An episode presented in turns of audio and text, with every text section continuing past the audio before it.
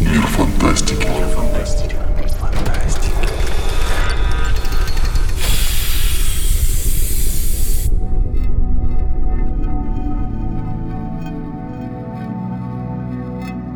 Добрый день, уважаемые слушатели! Сегодня редакция и авторы Мира Фантастики собрались поговорить на фантастические темы. И темой стал американский писатель-фантаст Брэдон Сандерсон. Он сам и его творчество. А говорить на, о его творчестве и его книгах будем мы, а, редактор сайта Мир Фантастики Александр Стрепетилов, это я, Наталья Саяну, переводчик. Дмитрий Златницкий, постоянный автор мира фантастики и тот, э, чьи цитаты украшают большую часть книжек Сандерсона, изданных в России. И Павел Ильин, я просто люблю читать Сандерсона. Да, давайте, давайте поаплодируем этому клубу. Звучало почти как клуб анонимных алкоголиков. Ну, примерно такие есть. А, начнем мы, пожалуй, а, с самых простых вещей, которые стоит знать об этом фантасте. А, на мой взгляд, это один сейчас из самых заметных и известных американских фантастов, который работает в жанре фэнтези. И известен он прежде всего по своим многотомным произведениям, связанными в единую вселенную, так называемый Космер. Обсудить его творчество в этот раз мы решили по двум довольно примечательным поводам. Во-первых, осенью на русском языке вышел четвертый том «Архива Буры Света», его знаменитой фэнтези-саги, которая будет насчитывать аж 10 томов. «Ритм войны» издали на русском, и в декабре или в январе планируется выпустить на русском языке настольную игру по архиву Бури Света. Но собрались мы здесь не только о том, чтобы поговорить о писателе, но и о том, чтобы обсудить его, его творчество в контексте личных впечатлений, чем он интересен. Давайте, пожалуй, начнем. Наталья, расскажи, как кратко, ну или не кратко, ты бы порекомендовала или описала его книги другому человеку? Ну, как бы я их описала? Я описала бы их, конечно же, довольно классических терминах, э, как э, эпическое фэнтези необычайно грандиозных масштабов с вовлечением разных регионов очень обширного мира, с разными народами, разными культурами, как э, вдохновленными какими-то земными прообразами, так и абсолютно новыми, с большим количеством героев. Ну и вот здесь уже лично для меня этот фактор, он э, дает такое двойственное ощущение, потому что, с одной стороны, большое количество героев — это, конечно, круто, здорово, масштабно, я люблю масштабные зрелища, но, тем не менее, иногда их становится слишком уж много. То есть, если честно, вот если откровенно сказать, что я так уж прям обожаю эпическое фэнтези, ну, нет, не совсем. Ну, архив такой, какой он есть, поэтому как-то его критиковать за эпичность э, глупо, потому что он и создавался как э, эпос, превосходящий все возможные рамки и масштабы. Поэтому вот так. Но вообще, честно, мое личное мнение про архив, особенно про архив, оно немножко искажено тем фактом, что когда сидишь над книгой э, полгода, плюс-минус несколько месяцев, ну, ты сначала работаешь над ней, как обычно, технич, с технической точки зрения, а, но постепенно она начинает тебя утомлять. И к исходу шестого месяца ты ее, ну, мягко говоря, не любишь. Поэтому э, вот на пике Э, шестого месяца, так сказать, э, некоторым моим э, адресатам в личке приходилось не сладко, потому что я жаловалась очень сильно. Но теперь уже, поскольку времени прошло много после окончания перевода, я уже успокоилась, поэтому более-менее адекватно могу обсуждать эту тему. Хорошо, Дима, что ты скажешь по поводу писателя? Ну, начнем с того, что я бы его не стал рекомендовать вот именно начиная с его больших эпических э, книжек, э, ну, потому что это всегда э, такое своего рода, по крайней мере, представление обязательства, когда ты начинаешь большой цикл, ты как будто перед ним подписываешься, что ты будешь его читать до самого конца, и начинать большие циклы немножко страшновато, а, на мой взгляд. Плюс, мне кажется, что в них Сандерсон, вот то, о чем Наталья говорила, что он слишком эпичен, мне кажется, что он еще в них местами избыточен, что ли. При этом Сандерсон, хоть и склонен писать масштабные большие истории, у него есть э, и примеры отличных э, лаконичных произведений, как совсем в малой форме, так и одиночных романов, которые, хотя и входят в этого масштабный космер, но совершенно самостоятельное. То есть я его знакомство с Андерсоном начал в свое время с Элантриса, который во многом, собственно, продемонстрировал сильные стороны автора, за которые его и сейчас можно хвалить э, за богатое воображение, за то, что он создает необычные миры, и э, сам мир служит ну, таким источником сюжетов, опять же, достаточно неординарных.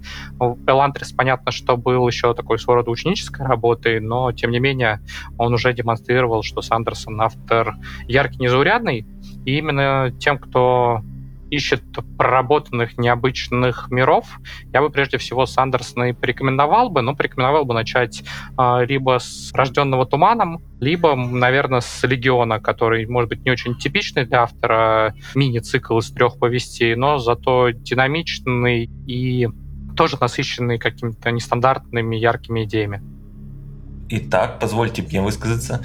А, вот очень интересно получилось. У нас э, получается сначала э, переводчик автора, потом э, как бы человек, который его лучше всех, активнее всех продвигал, сказали, высказались очень сдержанно герои нашего нынешнего подкаста. Поэтому, наверное, я сейчас интонацию сменю с нейтральной, как я планировал, на восторженно-фанатскую. Так вот, ребята, Сандерсон очень классный писатель. Он не просто пишет эпичное фэнтези, он пишет отличное эпичное фэнтези, но главное даже не то, что оно эпичное, а в том, что в эпоху, когда у нас главная фэнтези десятилетия, если там не 21 век, это «Игра престолов», благодаря сериалу, он пишет не темное фэнтези, не какого-то там очередного Ведьмака, там, да, он пишет светлое фэнтези, которого реально не хватает, которое осталось где-то там в золотых временах начала 20 века, и о котором мы вспоминаем уже только как о событиях какого-то далекого детства, когда мы там входили в библиотеку, брали какие-то книжки и читали. Он пишет светлое, но при этом не банальное фэнтези, и поэтому его так приятно читать. У него добро действительно побеждает зло. И при этом это не ощущается как какая-то дурацкая, много раз э, услышанная сказка. Это сильный, психологичный роман э, с развивающимися героями, с э, действительно хорошо продуманным окружением и миром и сюжетом, который строится не просто абы как, вот абы как придется, там, в неделю напишу новую главу. У него есть далеко идущий план на много лет вперед, и он его действительно придерживается. И это чувствуется. И это круто. Можно я сразу поспорю? Давай. А, мне кажется, что нет такого засилия прям темного фэнтези и мрачника, а, о котором ты сказал, и что нету ну, такого более классического, традиционного эпического фэнтези с а, ну, там, более-менее явным разделением на добро и зло, и на торжество этого зла и добра, потому что, ну, там, на скидку приходит в голову и Уильямс, который до сих пор активно пишет, а, и из такого более молодого поколения авторов, например, Брент Уикс или Шеннон Чакраборти. На самом деле, если посмотреть, то можно массу найти авторов а, англоязычных, которые, ну, Ротфус тот же самый, хотя насколько можно говорить, что он сейчас пишет, а, вопрос такой спорный. А, но авторов там, 21 века, которые работают не в традициях Мартина или Аберкромби, а скорее классического эпического фэнтези хватает. Кроме того, сам Сандерсон, если уж на то пошло, то тоже начинал, ну так, по большому счету, все-таки он э, известность получил не с дебютного романа, а скорее с Мисборна, э, который по миру вполне себе темная фэнтези, то есть это мир победившего зла. Э, друг, и герои там отнюдь не сказать, чтобы э, какие-то светлые, положительные, которые бросают вызов злу. То есть там как раз вот э, ситуация не вполне стандартная, а, а мир достаточно темный. Да, Сандерсон там в силу своих личных взглядов, он не описывает какие-то подробности, не знаю, издевательств, смертей, пыток, чего-то подобного. То есть у него натурализма немного, но вот Бисбор, например, назвать светлым, позитивным миром у меня язык не повернется вот просто никак.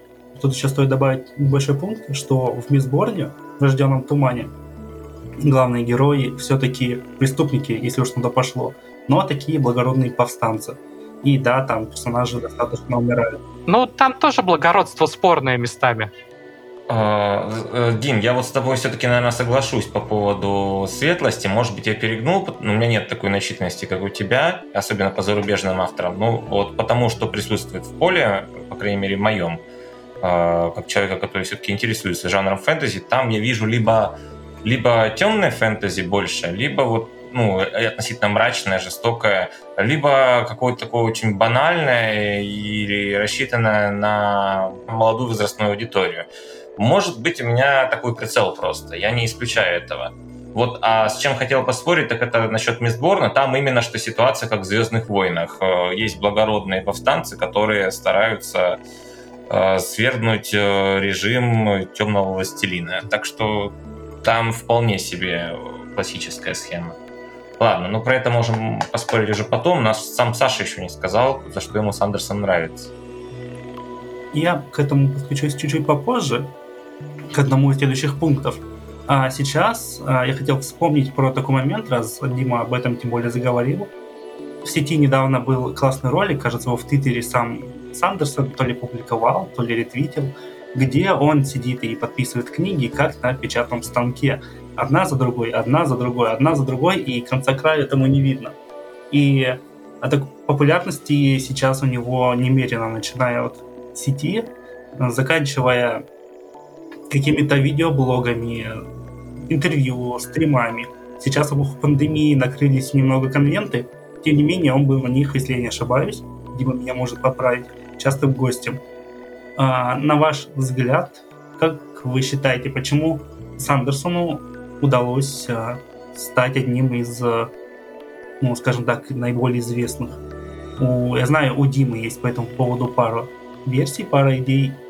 А, может быть, они верны, может быть, не особо. Тем не менее, интересно узнать, а, в том числе и от переводчицы, почему его книги находят такой отклик. А, ну, мне кажется, ключевых моментов тут два. Это, во-первых, его поразительная работоспособность. Э, э, она, как известно, на грани того, чтобы поверить, что он э, припрятал где-то осколок с соответствующими качествами. Но второй момент, с писательской точки зрения, он, наверное, даже более важен. Мне кажется, дело в его психологической устойчивости. То есть он, э, ну, конечно, он когда-то испытывал какие-то творческие сложности, но тем не менее он все время писал, писал, писал, писал. Он приучил себя работать, и он, я, по крайней мере, не слышала про него чего-то в духе историй про некоторых других авторов, не будем их называть пофамильно, там, про затяжную депрессию, про блог писательский такой, из которого не выйти без посторонней помощи.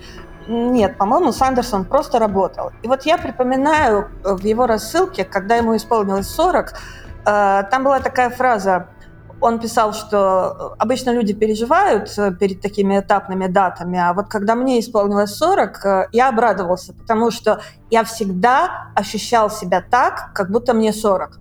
То есть вот эта рассудительность, это какое-то такое зрелое спокойствие, уверенность, может быть, что рано или поздно все будет хорошо. Они в итоге и привели его к тому, что есть сейчас. То есть, можно сказать, он добился очень важных целей. Я не знаю, какие у него на самом деле цели, но он, конечно, очень многое сделать сумел.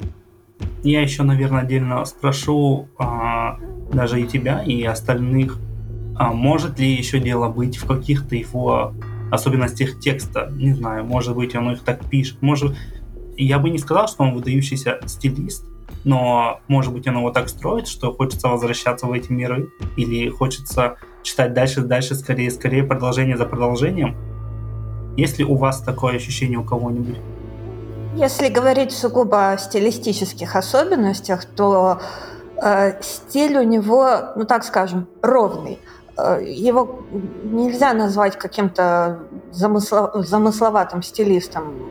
Ну, Вот, э, допустим, я сейчас перевожу четвертый том э, цикла Бэнкрофта, и там есть предложения, над которыми приходится думать очень долго, потому что смысл понятен, но как это передать по-русски, просто так в лоб его не возьмешь. У Сандерсона попроще. Может быть, как раз вот это вот э, чистота и привлекает, то есть отсутствие каких-то завихрений лингвистических, э, оно дает возможность отдохнуть читателю. Может быть так. Я, наверное, несколько разных вещей скажу. Во-первых, по поводу ну, такого наглядной демонстрации его популярности. А, по-моему, я ни одной очереди длиннее за автографами, чем к Сандерсону, не видел. А, ни к Мартину, ни к Пратчету, ни кому бы то ни было другому. Я могу по времени сказать и по длине очереди. То есть я вот когда это было до того, как я с ним пообщался впервые. В общем, я подошел тогда к книжному магазину. Э, очередь выходила из магазина, тянулась до конца квартала, загибалась за квартал и продолжалась еще полквартала. И подписывал он в итоге, насколько я помню, то ли с 6, то ли с 7 до 11 вечера. Я так понял, что я с ним не пообщаюсь в этот день чтобы договориться об интервью. В итоге я на следующий день пришел на другую автограф-сессию в другой книжный магазин, где э, так сказать, автограф был платный, надо было купить книжку в этом магазине, тогда получал номерок в очереди. Там людей было уже немного, и я, соответственно, спокойно с ним договорился уже на мероприятии, потом с ним пообщался.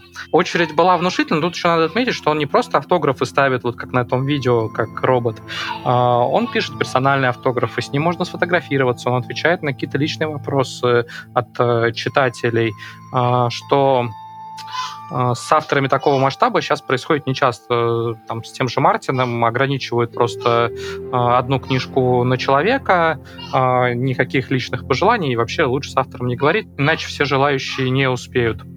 А с Андерсоном не так, он, соответственно, очень общительный. Его работоспособность, соответственно, выражается не только в том, как он над книжками работает, но и в том, как он с людьми общается, ездит по мероприятиям. Вот а, в Испании на конвенте, где я с ним общался, он выступал час на сцене, давал мне после этого полчаса интервью, потом полчаса давал автограф, потом еще полтора часа выступал на сцене, но вот практически без э, какого-то отдыха и там, передыха.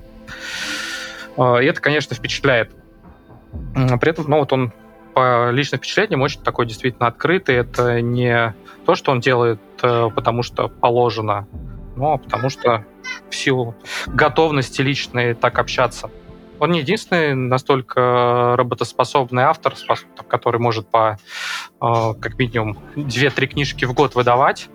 Э, хватает и других авторов, которые пишут с такой же периодичностью. Так что, мне кажется, на одну только работоспособность э, списывать его успехи достаточно сложно, потому что он в этом не уникален. На мой взгляд, конечно, залогом его успеха стало то, что его выбрали закончить «Колесо времени». Он не стал от этого писать лучше или хуже, он не стал а, более талантливым, но он привлек к себе сразу внимание э, гигантской аудитории у «Колеса времени», миллионы читателей и преданных фанатов были э, по всему миру там, на протяжении многих десятилетий, ну, двух десятилетий, э, вернее. И именно после этого он получил и контракт на архив Бури Света, когда с ним сразу, если не ошибаюсь, на четыре книжки э, огромных э, подписало издательство договор. Э, после этого на него обратили внимание, и из просто там, одного из нескольких ярких пока- представителей своего поколения, он моментально превратился в звезду.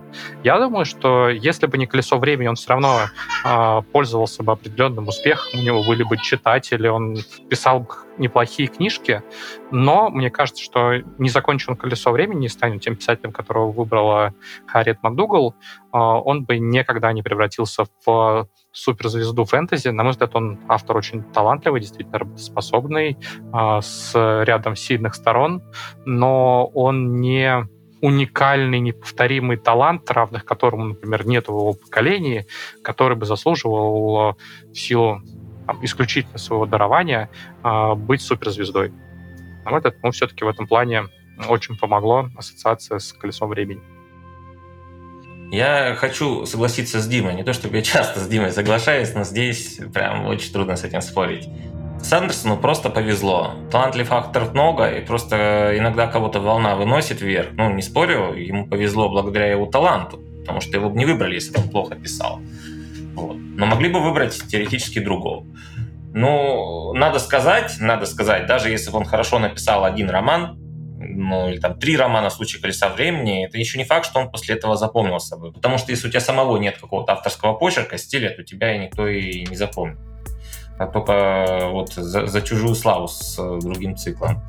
Ну, сами по себе романы Сандерсона, и равно как и повести, там его другие, а, они очень хорошо определяются именно как его романы. То есть я не могу назвать автора, который пишет вот похоже, так же, как Брэндон. Я, кстати, могу, ну, по крайней мере, на уровне э, каких-то ключевых моментов э, в плане работы с миром э, и с магией. Во-первых, на него Маклеллан похож, но что неудивительно, потому что это его ученик. Маклеллан ужасен. Вот серьезно, это как, знаешь, это как... Ну, на мой взгляд, Маклеллан такая, да, бледная копия Сандерсона, но в плане подхода к а, мироустройству, к работе с персонажами, он во многом копирует Андерсона. Кроме того, вот я упоминал Брента Уикса в своем а, а, цикле Lightbringer. Это уже не ученик Сандерсона, примерно представитель того же поколения, что он, мне кажется, Брент Уикс во многом похож на Сандерсона. Есть несколько еще авторов, которые на русский не переводились, которые вот у меня по ощущениям вызывают впечатление, что это схожие с ним авторы. Ну, из тех, кто на русском издавался, а, возможно, а, ну, возможно, Беннета я бы привел и Ханра Хана. Они, конечно, другие, но вот в плане того, что они стараются миры необычные создавать, и это такие чуть ли не ключевые фишки их романов, мне кажется, что вот это их роднит с Андерсоном. Ты про город Лестниц, который? Да. Ну, писатель хороший, но вот мне почему-то ассоциации с Андерсоном не вызывает. Мне, кстати, вот чисто именно, если говорить о там, литературном мастерстве, о стиле, о работе с персонажами, мне кажется, что Беннет, например, сильнее Сандерсона. Мне кажется, что Беннет, он опирается скорее на нашу реальную историю. То есть у него э, это не сколько фэнтези, сколько колониальные романы. То есть романы про время белого человека. Ну, во многом. Э, они как-то ретранслируют то, что сейчас происходит в западной культуре, просто осмысление вот этого прошлого, когда в 19 начале 20 века огромные европейские империи там владели ну, практически всем темным шаром. Вот. И потом, с поколения спустя, все изменилось. У Сандерсона история немного другая. Я считаю, что Сандерсон во многом стал популярным еще и потому, что он пытается не просто придумать какой-то оригинальный мир, а он глубоко копает и ищет такие источники вдохновения, которые вот прям совсем не очевидны. Например, в архив Буры Света это э, сознательно, он сознательно там сделал несколько вещей, которые отходят от канона фэнтези. Например, как европейский писатель, он старается э, постарался описать э, героев неевропейской ментальности, ну, в той или иной степени. То есть даже вплоть до того, что они все, насколько помню, если брать э, наши нации скорее будут азиатами, но при этом не, не ударился в ориентализм, что тоже, в общем-то, грех э, частый у многих авторов. Точно так же и, например, в описании у него романтических линий происходит. То есть, когда ты думаешь, ага, вот здесь сейчас вот там вот эти герои там обязательно должны быть вместе. Ну, Сандерсон показывает, что вот не обязательно. Что может быть еще вот такой вот ход. И вообще, почему бы мне не сделать основную романтическую линию там в моих книгах, что герои будут э, не молодые, там, показывать друг другу, как они любят, а уже люди в возрасте, у которых есть дети. Он старается находить какие-то ходы, решения и в мелочах, и в миропостроении, которые не просто удерживают интерес читателя, а в принципе конструируют вот так, такой мир, такой роман, такое творчество, которое, к которому тебе хочется возвращаться, потому что ты просто в жанре э, фэнтези даже близко такого не увидишь. Может быть, в большой литературе, да, в большой литературе не такое есть. Но именно здесь он, я считаю, достаточно уникален.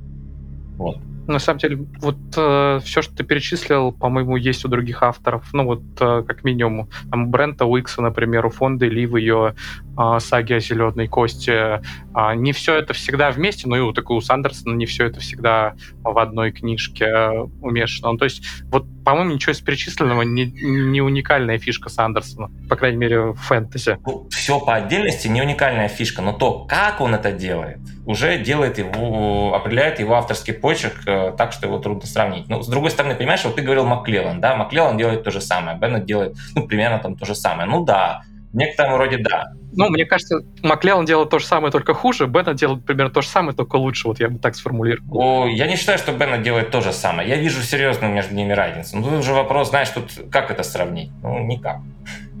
Кстати, следующий цикл Беннета, который на русском не публиковался, не знаю, будет ли выходить, а, он еще больше похож на сандерсоновские книжки в плане вот как раз а, и работы с а, миром, и в плане, наверное, героев, потому что там герои как раз как в Мисборне тоже воры, мошенники, аферисты, понимаешь, э, Бен, Беннет как раз он не, он не занимается интересным миропостроением. То есть ему, ему интересны скорее некоторые идеи, например, вот этого постколониализма, а, например, э, реабилитации солдат после страшной войны, военные преступления, опять же, дети, которые за грехи отцов отвечают и так далее и тому подобное. Но именно мир он не строит. У него Э, мир — это набор как-то буквально там из трех с половиной локаций, где герои перемещаются, и каждая локация играет какую-то функцию. У него нет большой истории, нет культуры, большой за этим. Даже вплоть до того... Ну, это неправда. Культура и история там есть. У него исковерканные славянские имена в оригинале, причем настолько смешные, что даже вот почитай чуть-чуть хотя бы вот про то, как э, имена собственные в русском языке делаются. Ну, сделай хотя бы, чтобы смешно не было. В итоге пришлось в русском переводе это все менять, чтобы у нас читатели не хихикали. Не этим, прости. Давайте я про Беннета только два слова добавлю. Я хочу просто подтвердить, что действительно его новый цикл, который начинается с романа Foundry он больше похож на Сандерсона, чем цикл про города, э, только не в плане миропостро... миростроения как такового, а в том, что касается магии. То есть Foundry там э, магия, основанная на чем-то вроде компьютерных алгоритмов. И э, это, да, это действительно напоминает подход Сандерсона в, э, к его текстам. А вот в городах нет. В трилогии городов там совсем все по-другому. Там действительно... Вот э, поправка. С точки зрения локаций, трилогия городов напоминает не архив, она напоминает Мисборн. То есть вот такие вот условные локации, чуть ли не с табличками, как в театре. Тут город номер один, город, город номер два, э, там, столица мира, вот, вот такого плана. То есть вот это похоже больше на Мисбор, но зато отличается по всем остальным параметрам. И стилистически они разные. Это я говорю как человек, переводивший одну книгу Беннета в том числе. Ну и возвращаясь все же к теме Сандерсона и так с заходом в зоны действия других писателей. Вот вы представьте себе на секундочку работоспособность Сандерсона у, у Ротфуса, например или у Скотта Линча. Мне кажется, пейзаж современный в эпической фэнтези выглядел бы по-другому, если бы они работали, а не, а не то, что сейчас. То есть я не говорю, что ах, они такие всякие нехорошие. Но факт есть факт. Книги не написаны, а могли бы быть. А могли бы быть, но их нет. Мне кажется, Скотт Линч вряд ли бы прям как-то серьезно изменил пейзаж. Мне нравится Линч, особенно две первые книжки, третья меня уже скорее разочаровала. Но в целом, ну, это такое яркое авантюрное фэнтези, но не более того. Вот Ротфус, будь он более работоспособным, он действительно мог бы, наверное, а, не просто стать популярным автором, но тем, кто определяет как минимум одно из направлений жанра фэнтези Линч, мне кажется, скорее все-таки нет. Это странно и неожиданно для меня, но я целиком согласен с Димой. Э, все-таки Ротфус... Последние времена наступают. Все-таки Ротфус реально мог. У него был очень хитро закрученный роман, там рассказ в рассказе, тоже где герой проверяет непонятно. Он очень сильно любил издеваться над читателем, э, пропуская самые интересные моменты истории, просто на зло всему. И взял и не написал финал. И при этом не делал историю скучной. Да, да. Э, мне, конечно, хотелось второй том иногда сжечь, просто из-за того, насколько в нем герой был мартисиушный. Но, по-моему, это часть авторского замысла. И при этом Ротфус еще вот просто стилист э, великолепный, гораздо лучше, чем ну, тот же Лич, например. То, как он пишет, это вот просто наслаждение языком. Мне, мне больше нравится, э, как он пишет, чем что он пишет. Вот э, герой, сюжет меня в «Имени ветра», в «Страх мудреца», ну не то чтобы покорили и влюбили в себя, а вот авторский стиль там, конечно, великолепный. А герой Сандерсона тебе нравится? Некоторые, э, ну, то есть э, у меня к Сандерсону непростое отношение, мне категорически не нравится «Архив бури света». Я вот, кроме шуток, э, третий роман, который, давший клятву, я мучил эти два тома, ну, наверное, полгода понятно, что я не читал их там постоянно, я там откладывал, возвращался, но для меня это просто был мучительный роман, который мне было совершенно неинтересно читать. Я себя буквально заставлял. А, с первыми двумя было чуть получше, но мне тоже совершенно не нравились. Мне кажется, что там, ну, какое-то неимоверное количество воды, самоповторений, а, когда вместо того, чтобы создать ярких персонажей, автор просто переливает из пустого в порожнее. А, при этом я очень люблю Мистборн, а, и сам Мистборн, и его продолжение «Двурожденный», пожалуй, вот а, герой именно «Двурожденных» из Сандерсонских мне как-то более всего симпатичны.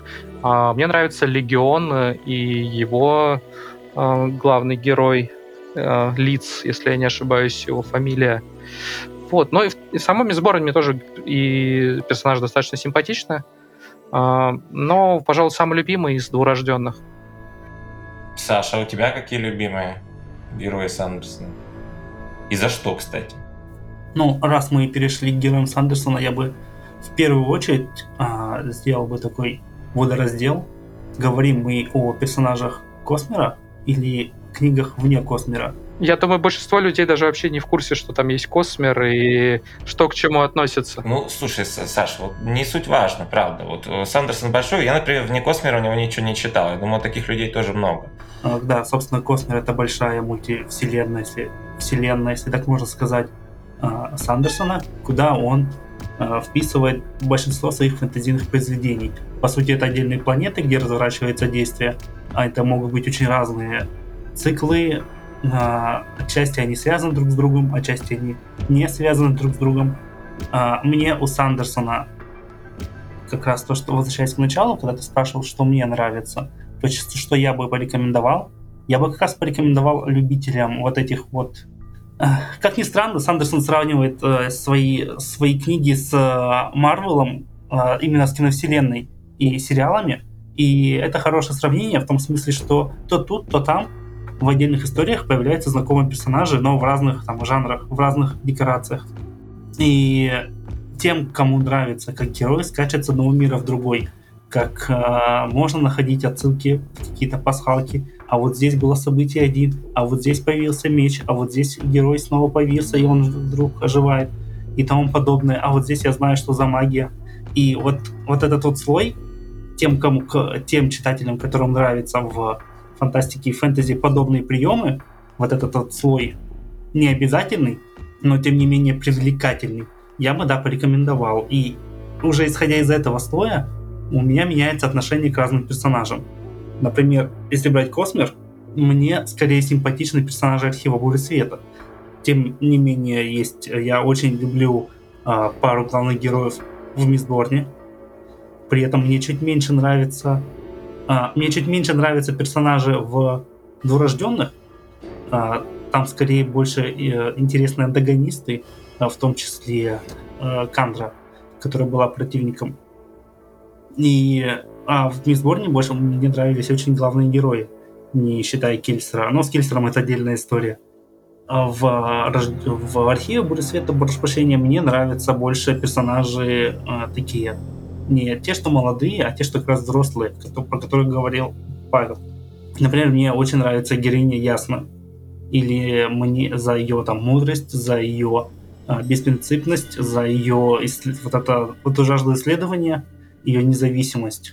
И все вот в ее там в ее семейке, в ее окружении в целом, мне как раз кажется, что а, переливание из пустого в порожнее это скорее также часть авторского замысла, потому что ну, переливанием я бы не назвал, потому что это большой упор на флешбеки, это большой упор на раскрытие каких-то конкретных проблем. Вот про проблемы, да. Вот про проблемы ты хорошо сказал. Но это я не буду, как бы это, это просто взгляд, это просто впечатление, мы собрались, чтобы их обсудить.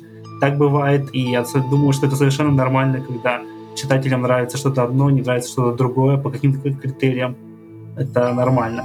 А что касается вне Космера, я читал диалогию, ну, пока что вышло уже три или четыре книги Skyward, э, устремленные ввысь или устремленные в небо, кажется, она у нас. Во-первых, это одна из редких вещей, которая у Сандерса написана не в жанре фэнтези, она не входит в космер, хотя когда-то, а, если судить по вот этой вот всеобъемлющей э, энциклопедии Коппермайнд, она когда-то могла быть частью а, Космера. Это редкий сеттинг, где действие не фэнтези. Это у него что-то среднее между космической оперой. Ну да, наверное, просто космическая опера. И первая книга, она у него описывается как а, сплав «Как приручить дракона» и, и фильма с, Топ, э, с Томом Крузом «Топ Ган», кажется, или что-то такое. Только здесь вместо дракончика это космический корабль необычный. И это достаточно интересное взаимодействие между главной героиней. Но она такая бунтарка, она тоже такая молодая. Маленько напоминает э, Вин, ну, чуть-чуть совсем. И в целом ее взаимодействие с другими кадетами, что тоже маленько напоминает уже игру Эндера. И вот, э, да, мне, герои, мне героиня симпатична, особенно в том плане, как она позже оказывается в совершенно враждебном окружении и пытается э, маскироваться под другого персонажа. Это уже во второй книге было. А может, тогда Наталью еще спросим, как, какие герои нравятся ей? Потому что наверняка она больше всех книг читала у Сандерсона. Да нет, я не думаю, что прям больше всех. А, ну, я, наверное, выскажу непопулярное мнение, но мне, например, очень понравился «Принц Рауден» из э, Элантриса. И вообще Элантрис был первой книгой Сандерсона, которую я прочитала, и он мне, он мне понравился и нравится до сих, до сих пор. Вот. А потом мне понравились необычайные герои повести «Душа императора». Кстати говоря, вот если есть необходимость посоветовать кому-то творчество Сандерсона, но этот кто-то категорически не приемлет многотомники, то «Душа императора» хороший вариант, абсолютно самостоятельный и вполне э, скромных размеров произведения, по, мер, по меркам Сандерсона вообще крошечное и очень приличное. Я бы сказал, что он ручку так расписывал, все верно. Я бы еще добавил к этому предложению а, про... А, призраков в лесах ада, кажется. Это тоже маленький рассказ, и что не характерно для Сандерсона в довольно мрачных тонах, мрачнее Мисс Борна, на мой взгляд. И он тоже совершенно небольшой, и, по-моему, даже меньше, чем Душа Императора. Вот, продолжай, пожалуйста. Если же говорить про героев архива, то мне в первых двух томах мне очень нравился Каладин. Э, ясно, мне нравилось, и Шалан. Но дело в том, что эти герои так э, изменяются на протяжении каждой отдельно взятой книги, что какое-то окончательное мнение про них еще не сформировалось. То есть, допустим, э, та же самая Ясна, мне кажется, она в ритме войны, она подходит только-только к какой-то очень важной переломной точке, и получится в итоге совсем другая героиня. Ну, это у меня такое просто предчувствие. Я никаких э, сведений сверх того, что знают все остальные читатели, не имею. Вот. Ну, Вообще-то, если вдуматься, приятных героев, интересных героев у Сандерсона довольно много. Допустим, в «Ритме», я так заметила по отзывам, очень сильно критикуют Навани. Дескать, она вот неоправданно перетащила на себя одеяло, слишком много времени ей уделено, слишком много внимания. Но вот мне как раз Навани очень понравилось. То есть я вот к роли Навани, к тому, что она делает э, на протяжении сюжета «Ритма войны», у меня никаких вопросов нет вообще. Мне кажется, здесь все очень хорошо проработано. Вот. Ну и если говорить о двурожденных, то Вакс и Уэйн, конечно, неподражаемая парочка. Да, мне они тоже... В общем, их я тоже люблю. Мне вот хочется э, сказать, что, мне кажется, с Ясной у него есть вполне конкретные планы. Э, у Брэндон же говорил, что у него каждый том архива будет центрирован вокруг одного из персонажей. И он уже рассказал, какой персонаж будет в каждой следующей книге получать свои флешбеки. И у Ясны, по-моему, это девятый том, что ли? Десятый даже, да? То есть она будет героиней, которая это все завершит как-то. И при этом он обещает э, после пятого тома очень сильно поменять фокус вообще всей эпопеи, ну, сменить основной состав героев. То есть наверняка Каладин, Шалан и остальные будут на вторых-третьих ролях после этого. И это будет интересно, если ясно выйдет на первый. Мне все же кажется, что он ей что-то приготовил, но пока он ее специально в кадр не пускает, чтобы чтобы мы о ней не узнали слишком много. Он ей совершенно точно что-то приготовил, но вот что, тут уже можно только гадать. Я абсолютно согласен насчет Навани. Это очень... Это персонаж, который для меня лично сделал четвертую книгу. Э, я не знаю, что думал Брэндон, когда писал ее, но мне казалось, что он такой сидит вот так. Я уже всех удивлял, там показывал аниме, показывал страдания, показывал как я могу классно мир расписать. А давайте я сделаю сюжет, где огромная там тысячестраничная книга, на протяжении почти всей, всей этой тысячи страниц не будет далеко уходить от вот этой маленькой башни. И от вот этой вот скромной женщины, которая занимается научными исследованиями. И я смогу написать это так интересно, что вы не сможете оторваться. У него получилось. У меня начались вот флешбеки э, с э, занятий по физике после этой книги, потому что то, что он описывает, это, ну, в четвертом томе в «Ритме войны» это натуральная ядерная физика. И сильно спойлерить не хочу, но, но ни с чем другим сравнить-то нельзя. То есть он забирается на какую-то территорию, а, на которую э, лезут уже скорее на... не каждая научная фантастика лезет. То есть он пытается строить э, не просто магическую систему, а по сути физическую систему магии. У него еще в первом томе там квантовый парадокс был, как он называется правильно, парадокс наблюдателя, то есть со спренами. Это было. И э, опять же слово не помню, кематика, вот эти вот рисунки из песка, которые получаются от звуков, это тоже было в первом томе. Он это явно запланировал. У него действительно компонент э, физический такой э, hard science такой есть, он, он продуман изначально. И при этом-то видно, что это действительно есть с самого начала. Вот, э, это один из немногих Сандерсон один из немногих писателей, которые прям строят далеко идущие планы и их действительно придерживаются. А, у него есть скрытая от поклонников Википедия, ну, вики-проект, где вот он по перекрестным ссылкам там обновляет всю информацию о героях, ну и с помощью, я так понимаю, своих ассистентов каких-то. То есть, если сравнивать, простите господи, с Джорджем Мартином, который, которому понадобился этот Гарсия, чтобы удерживать в голове вообще, кто там, кому кум, сват, брат, то Сандерсон подходит гораздо более ответственно к написанию. Гарсия не поможет, если ты книжки не пишешь. Ну да.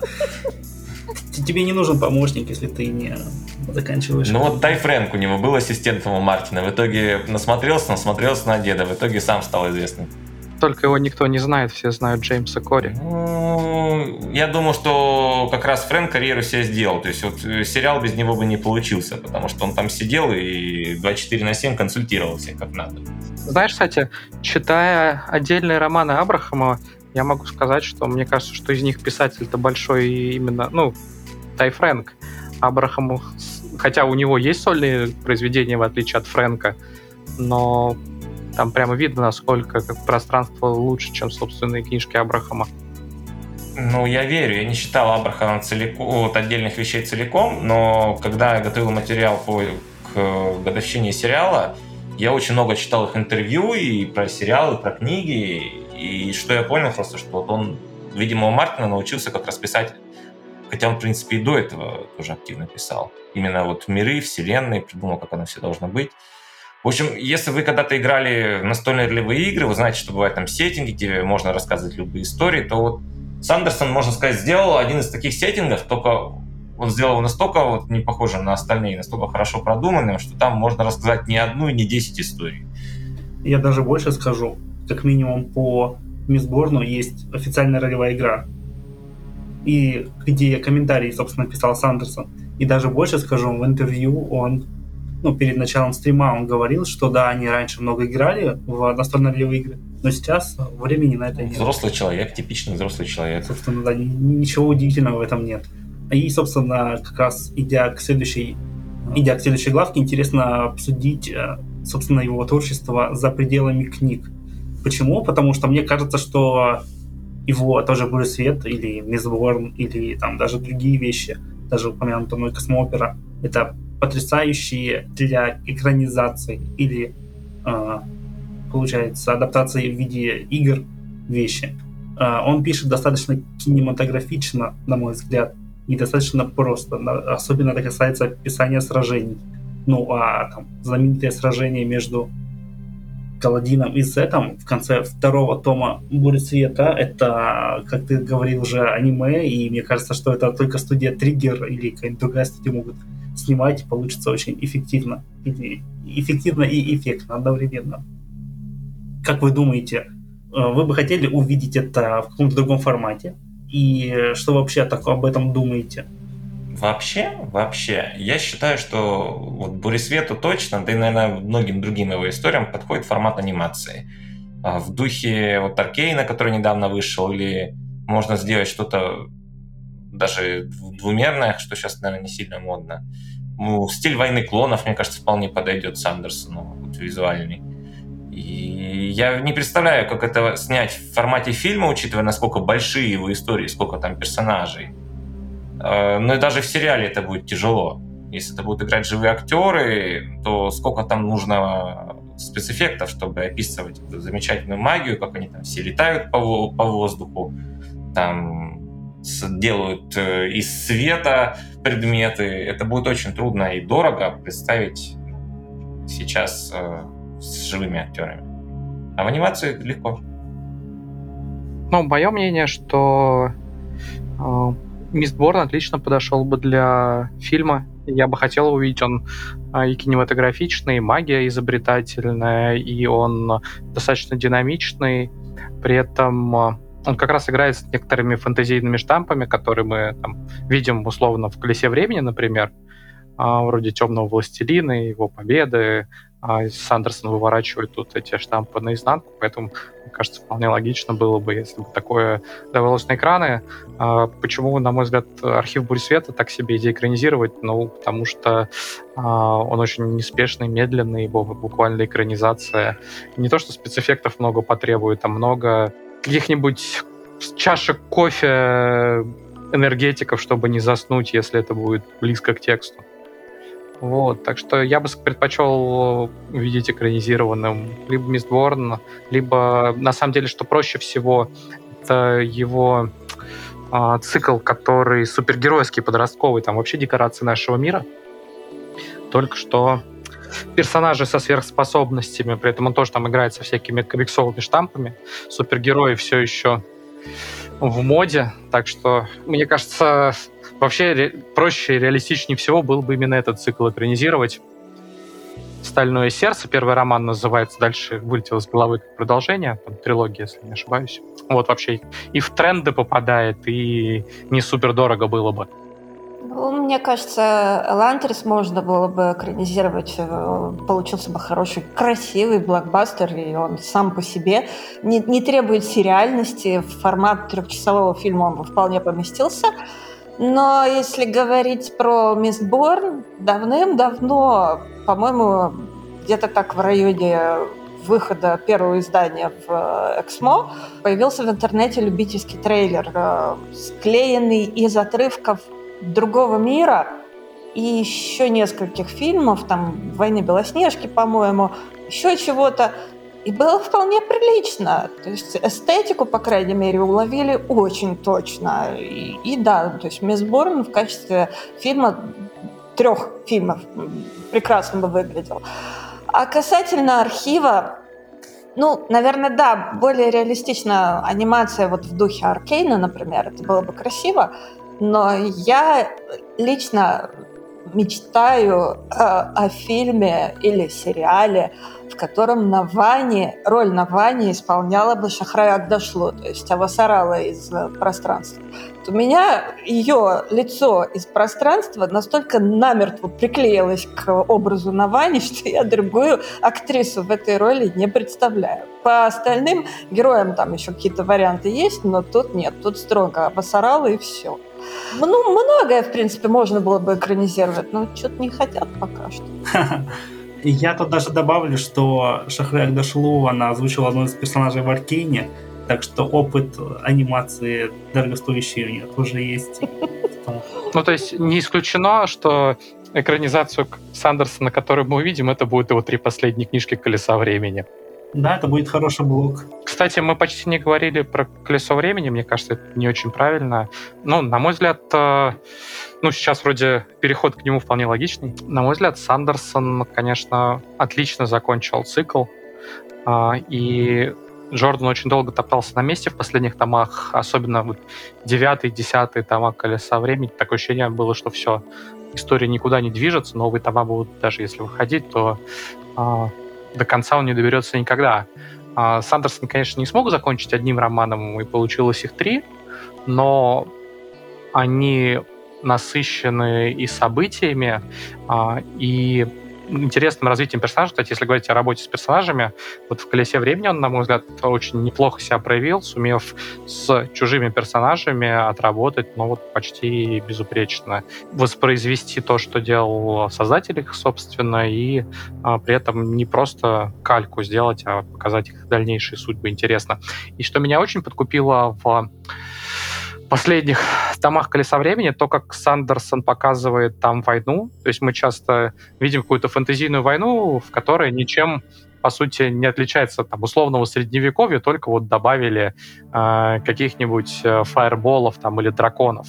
А Сандерс там очень здорово показывает, как меняется вообще логистика, поход, подход к планированию, э, к возможности нанесения ударов на разных фронтах, э, к коммуникации между различными полководцами и армиями. Э, вот этим меня прям очень сильно подкупил он в э, финале цикла. Ну и плюс э, сама концовка, она, конечно, не от Сандерсона, а Джорданом придуманная. Она красивая, изящная, ну и Сандерсон ее хорошо реализовал. Э, так что я, я сомневаюсь, на самом деле, что «Колесо времени» доберется там, до 14 сезона, хотя его вроде как на второй продлили. Я пока не начал смотреть, я знаю, что Сандерсон выступает консультантом сериала по очевидным причинам. А, на ваш взгляд, а, есть ли что-то, что может, ну, скажем так, свидетельствовать о его там, влиянии, например? Может быть, он какие-то изменения уже начал, а, есть у него какие-то изменения, которые бы он мог внести? Или такого нет при просмотре? Я вообще не чувствую Сандерсона в этом сериале. То есть, кроме, может быть, э, того, что там много много женщин на важных ролях, но, простите, это было, во-первых, у самого Джордана, раз, и два, это продиктовано сейчас э, стратегией отбора актеров и актрис. Поэтому трудно в этом видеть Сандерсона. При этом не скажу, что этот сериал как-то выбивается на фоне взаимодействия с первоисточником, потому что где-то он ему аккуратно следует, где-то грамотно что-то от себя добавляет, где-то ну, кривит против Джордана. То есть он как-то вот ровненько вот по этой линии идет. Хотя я читал давно, и только первый том, и не могу сказать, насколько, насколько это прям близко и хорошо. Может быть, Дима лучше скажет. Или Наталья. Я, я не думаю, что там есть что-то прямо от Сандерсона. Я не думаю, что у него есть серьезное влияние. Скорее всего, ограничивается тем, что его что-то по матчасти спросили, он ответил. А, и все. Что касается изменений, ну, там оно в четвертом эпизоде достаточно вольно сюжет построен. Но из глобального там сильно поменяли возраст персонажей. Э, из там, тинейджеров, э, хоть и ближе к 20, их сделали ребятами там по 25, чуть постарше, может быть, даже лет, актеры именно такого возраста. И авторы говорят, что это сделано, чтобы отмежеваться от э, ассоциации с Янг Адалтом, чтобы никто не заподозрил, что это подростковая фэнтези. Но проблема в том, что у этих героев подростковые проблемы были в книжках, и им изменили возраст, но не изменили, э, соответственно, какие-то проблематику, с которой они сталкиваются, ситуации, в которые они попадают. И когда у тебя там, девушке 25 лет, и она в условном там, средневековом сеттинге в этом возрасте проходит посвящение в женщины, э, или там у тебя 25-летние парни, опять же, в условном средневековье, э, которые там, один балбес ничем не занимается и такой, чем бы мне еще в жизни заниматься, а другой такой, наверное, мне там не за горами времена женить бы черт, что с этим делать? Ну, как бы... При том, что один из них уже женат в сериале, в отличие от книги. Вот, ну, как бы вот это все, ты такой смотришь, ну, вообще, надо, если меняешь возраст, надо менять и ситуации, которые у тебя есть с персонажами, потому что то, что органично для там, 19-летнего персонажа, для героя, которому 25, ну, то есть это не то, что взрослый человек по тем меркам, это уже даже поживший человек. Если посмотреть на каких-нибудь полководцев средневековых или даже простых там людей, они в этом возрасте уже, в общем, были совершенно полноценными членами общества. А тут у тебя вроде здоровые лбы, а при этом ведут себя как школьники. Меня смутило то, что они все очень так легко свой родной дом покинули. Вот прям вот на ровном месте, типа, ну все, надо ехать. Как-то это очень плохо обыграли в сериале. Мне кажется, если бы Сандерсон был консультантом больше, чем э, больше, чем какой-то дядя на проводе, отвечающий изредка на вопросы Лора, он бы не дал интервью. Кстати, я тут заглянул, э, не в Новой Зеландии таки снимают, вообще в Европе где-то восточно снимают. Но это все равно э, локации реальные, они нарисованы. Я не думаю, что «Колесо времени» вызовет интерес какой-то к Сандерсу, да, если честно, к Джордану. По-моему, этот сериал не заметил никто, кроме профильных изданий. Ну, Аркейн тоже поначалу никто, кроме профильных игровых изданий, не заметил. Но где Аркейн и где «Колесо времени», Дим? Ну, Аркейн в топах. А Колесо времени, кстати, тоже в топах. А, там были новости уже, что это там самое какое-то топовое а, по пиратству шоу, и на Амазоне она тоже на вершинке популярности. Так что, нет, там их заметили, нормально у них все. Да, есть такой феномен вот, современных экранизаций фэнтези, что вот мы такие люди, читавшие много, смотревшие много, смотрим того же Ведьмака от Netflix. И вот вроде и вот и что-то нравится, и что-то прям не нравится. Ну и думаешь, блин, ну можно же лучше сделать. А людям хорошо, людям нравится. Людям нравится колесо времени, людям нравится Ведьмак, вот is, вот как есть. Ну, кстати, из всех... Ну, вот у меня есть несколько знакомых, которые прямо фанаты, причем как старые фанаты еще с 90-х «Колеса времени», так и вот те, кто сейчас начал читать при переиздании, вот никому из них не нравится. А я встречал на моих шоу очень много людей, которые читают, поправляют еще тех, э, кто там не читал, спрашивают вопросы, которым прям нравится. И на EMDB, собственно, 32 тысячи оценок уже есть. Ну, не, не на ровном же месте возникло. Мне знаешь, что кажется? Что есть э, серьезный запрос у людей на фэнтези. На фэнтези в сериальном формате. И экранизации Сандерсона, если они будут когда-нибудь способны, мне кажется, этот запрос э, компенсировать. Ну, это вопрос в том, что запрос, наверное, действительно есть. Есть он сейчас, а, но будет ли он там условно через пять лет, а производственный цикл все-таки сериала, ну, не быстрый. А, ну, это такой вопрос. А, спорный. Может, будет, а может и нет. То есть есть какие-то вещи там, телевизионные, киношные, которые приходят серьезно надолго, а есть, ну, такие более сиюминутные. Я тут последний момент добавлю, наконец-то, про адаптации. Про экранизации хорошо. Мне нравится тезисно, мне нравится про запрос э, фэнтези. Это и я согласен с этой идеей, и интересно увидеть, что будет лет через пять, когда мы будем даже уже обкормлены третьим сезоном «Властелина колец», там, третьим сезоном «Дома дракона» и так далее где уже все, кто только может, выкатят свою «Игру престолов». А, на мой взгляд, и даже сам Сандерсон об этом говорил, что его книги было бы здорово ставить в виде в формате видеоигр. И э, даже несколько есть уже, даже, можно сказать, попыток. Э, выходила по бурю свету маленькая VR-игра на пару часов, но это, по-моему, демка буквально э, proof, of, proof of concept или что-то в этом роде. А, сами фанаты недавно делали игру, такую типа демку собрали на то ли Unreal, то ли другом движке, а, где представили рожденную туманом с механиками в духе Человека-паука для PlayStation, где может, э, где главная героиня может притягиваться, отталкиваться, прыгать, бегать очень экшеново и, по-моему, очень Э, занятно это может выглядеть в формате игры. Э, Саша, это все здорово, но мне кажется, что очень мало у нас есть примеров, когда из книг идут сразу в игры персонажи. Потому что книги, при, при всей нашей любви к книгам, это все-таки не настолько массовое, не настолько массовый вид развлечений. Даже самый популярный писатель фэнтези, у него аудитория неизмеримо ниже, чем у аудитории какого-то ну, средненького сериала.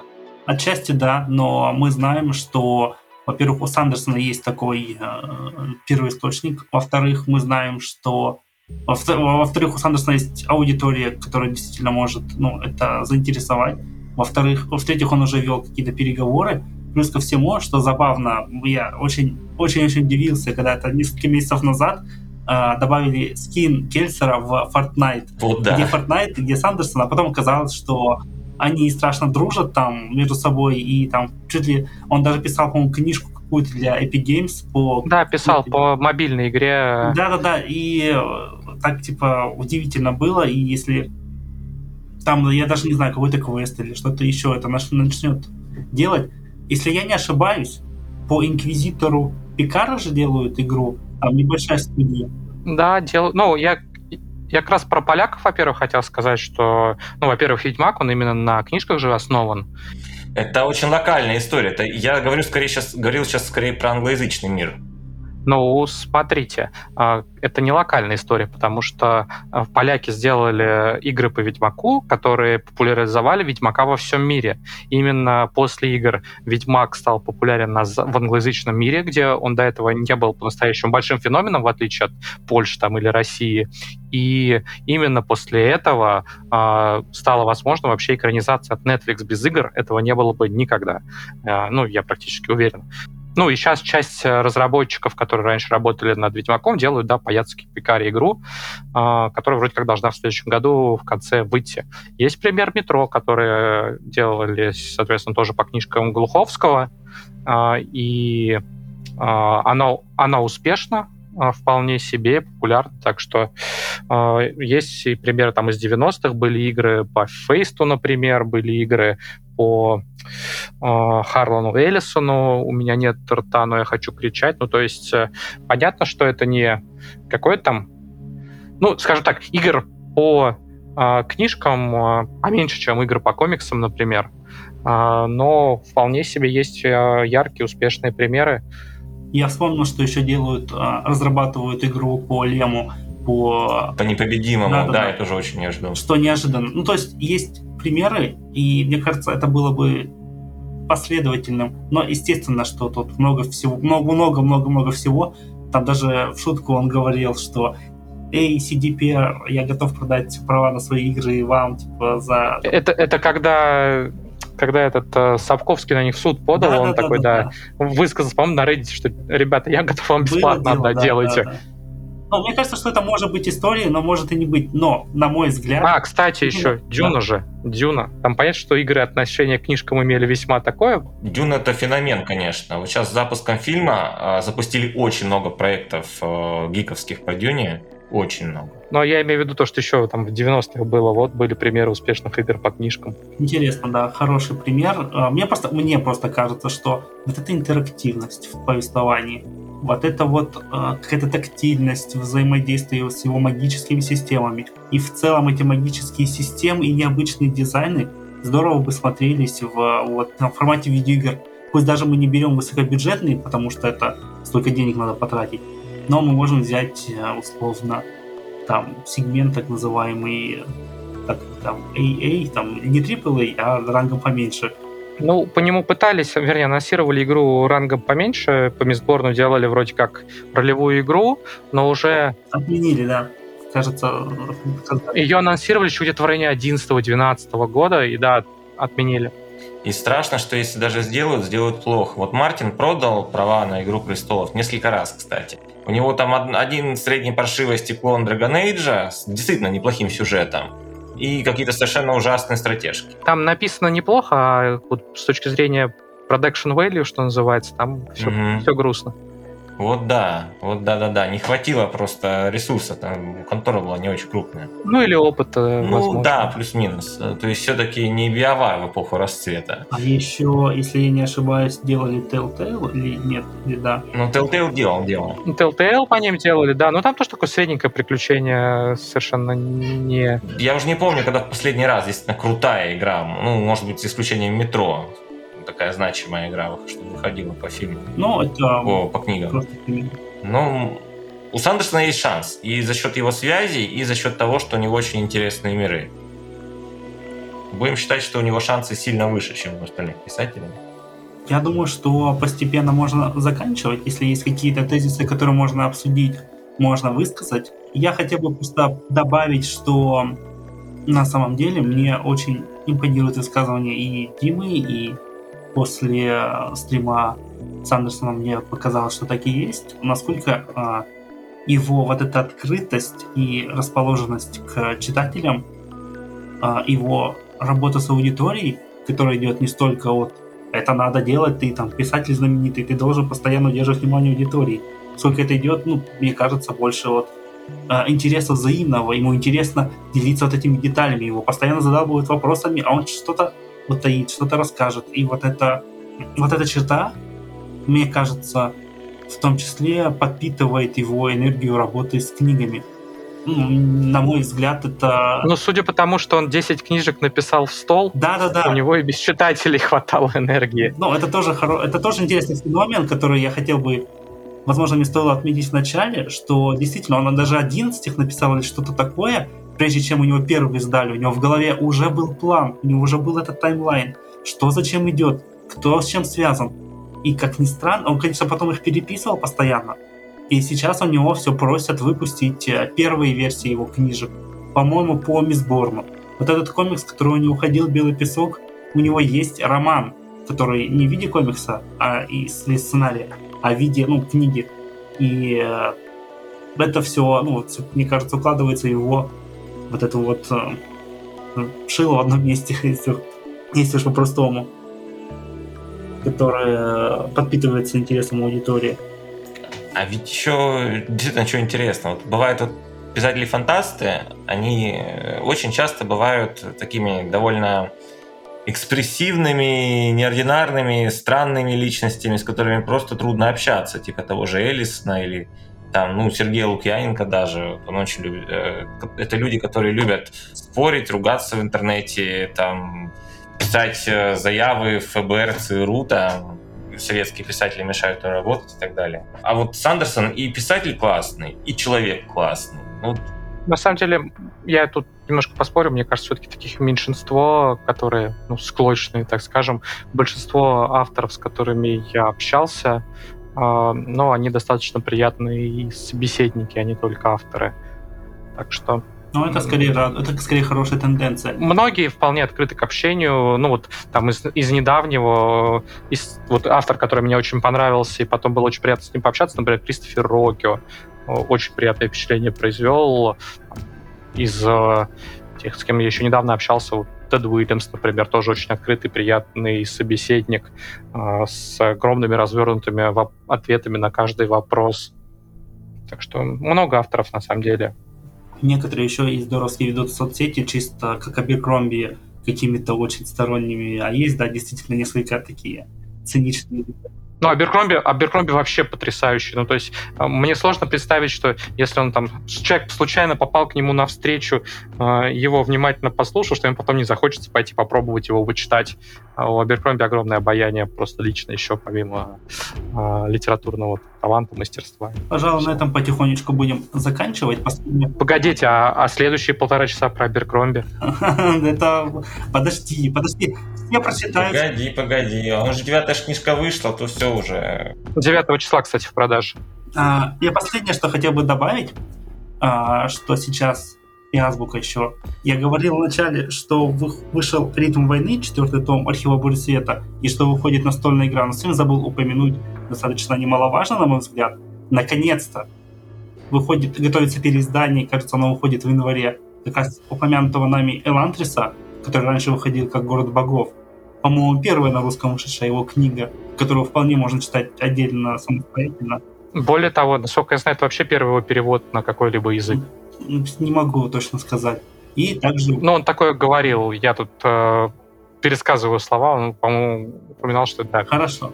И, и вышло вот недавно из печати переиздание «Убийцы войн». Как раз таки, кстати, тоже самостоятельная вещь, тоже достаточно в духе э, Сандерсона со всеми мирами и персонажами. И про, про Элантрис последнее, что хотел бы добавить. Как читавший эту книгу после уже архива и Мисборна, ее, она интересна сама по себе в целом, и тут я соглашусь с Натальей. Там замечательный принц Рауден, главный герой, и очень интересно смотреть, как из-за местных персонажей, их архетипов, а, как они выглядят как прототипы будущих героев. Некоторые черты, некоторые даже манеры действия, речь и тому подобные вещи. И книга, книгу достаточно интересно будет э, и с этой точки зрения изучить. Вот. Пожалуй, будем на этом прощаться. Всем спасибо гостям, спасибо участникам, спасибо нашим слушателям. Спасибо, что нас слушали. Услышимся в следующий раз. Пока-пока. Пока-пока. Спасибо за внимание. Мир фантастики. Мир фантастики.